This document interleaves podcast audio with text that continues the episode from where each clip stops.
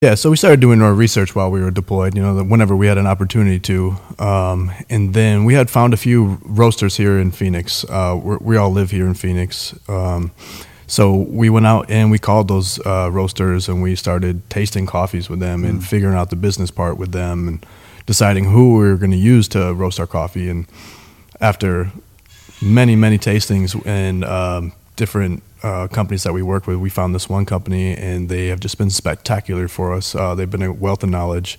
They have Wow. coffee from all over the world shipped into Oh them. yeah, They're- delicious. They're, here local. Yep. They are, they are. And they can get coffee from anywhere. So have they been a? Uh, I don't want to say without them you couldn't have done it, but they have been pivotal in this process. Absolutely pivotal. especially transitioning from military to business. There's a lot of similarities, but that they just kind of made that connection for us because not only did they help us with um, coffee and fresh coffee, but also kind of just guidance and what what it's like to create a business. And Interesting. yep, So I was going to say, did you have any business experience prior to starting this?